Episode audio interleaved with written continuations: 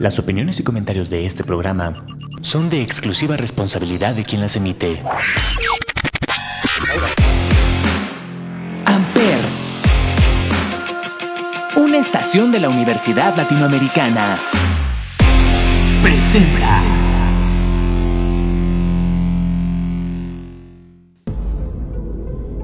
Después de las celebraciones navideñas, las tiendas llenan sus estantes con adornos, tarjetas de felicitaciones, flores y regalos. En el ambiente abunda el amor por tus seres queridos, ya sea tu pareja, familiares o amigos, llegando a la fecha especial de San Valentín. Esta festividad cuenta con diferentes nombres alrededor del mundo, al igual que se celebra en diferentes fechas. Sin embargo, los misterios y los casos no hacen excepciones. Estos son casos ocurridos el día de San Valentín.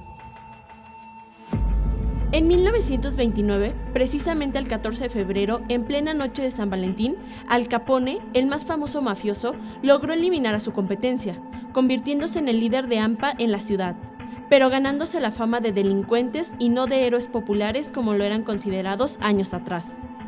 El día de San Valentín a las 10.25, los hombres de Morán acudieron a un almacén en el 2122 en la calle North Clark para recoger un cargamento de alcohol, donde descubrieron que había una patrulla de policías seguida de un coche no identificado. Ellos recordaban que habían pagado su cuota a los agentes días antes. Aún sabiendo esta información, los agentes los golpearon y les pidieron ponerse contra la pared. Todo esto lo presenció Moran, quien había llegado tarde al encuentro. Al ver todo lo ocurrido, decidió irse a una cafetería cercana. A las 10.30, los policías, que en realidad eran mafiosos disfrazados, y sus dos acompañantes abrieron fuego contra los hombres de Morán, perpetrando así la llamada Matanza de San Valentín. Uno de los tiroteos escolares más conocidos en la historia de Estados Unidos es el que tuvo lugar en Columbine High School, en Colorado, el 20 de abril de 1999, en donde 13 víctimas inocentes perdieron la vida. Un año después de este acontecimiento, la comunidad sufrió otro ataque a una pareja de estudiantes. Nicholas Kunzelman, de 15 años, y Stephanie Hart, de 16 años, fueron asesinados el día de San Valentín dentro de un subway. Antes de la 1 a.m., otro empleado del establecimiento que iba pasando por la tienda notó que las luces estaban encendidas, aunque ya pasaba de la hora en que ésta cerraba. Este decidió entrar para revisar qué estaba pasando. En ese instante descubrió los cuerpos de Nicholas y Stephanie. La primera línea de investigación arrojó que durante su turno de trabajo Nicholas recibió la visita de Stephanie. En un instante de la noche fueron asaltados por un desconocido.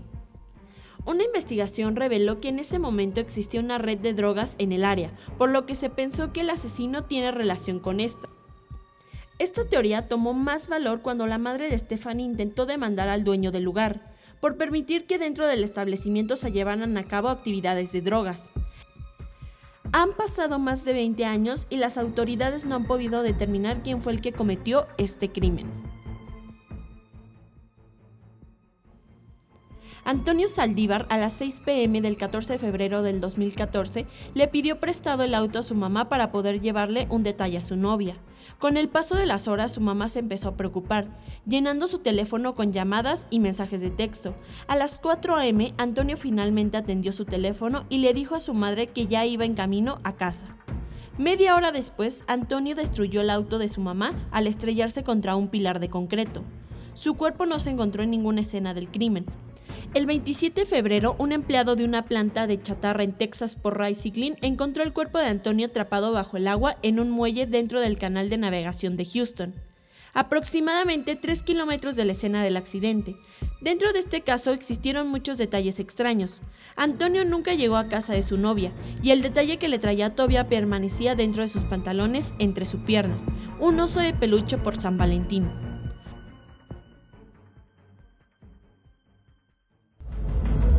Terminó su cuerpo allí? La familia de Antonio sigue buscando una explicación de lo que ocurrió aquella noche. Yo soy Aranza. Nos escuchamos la próxima semana en el Club del Asesino por Amper Radio.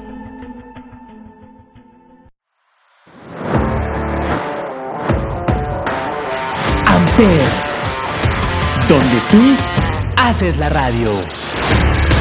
Presentó.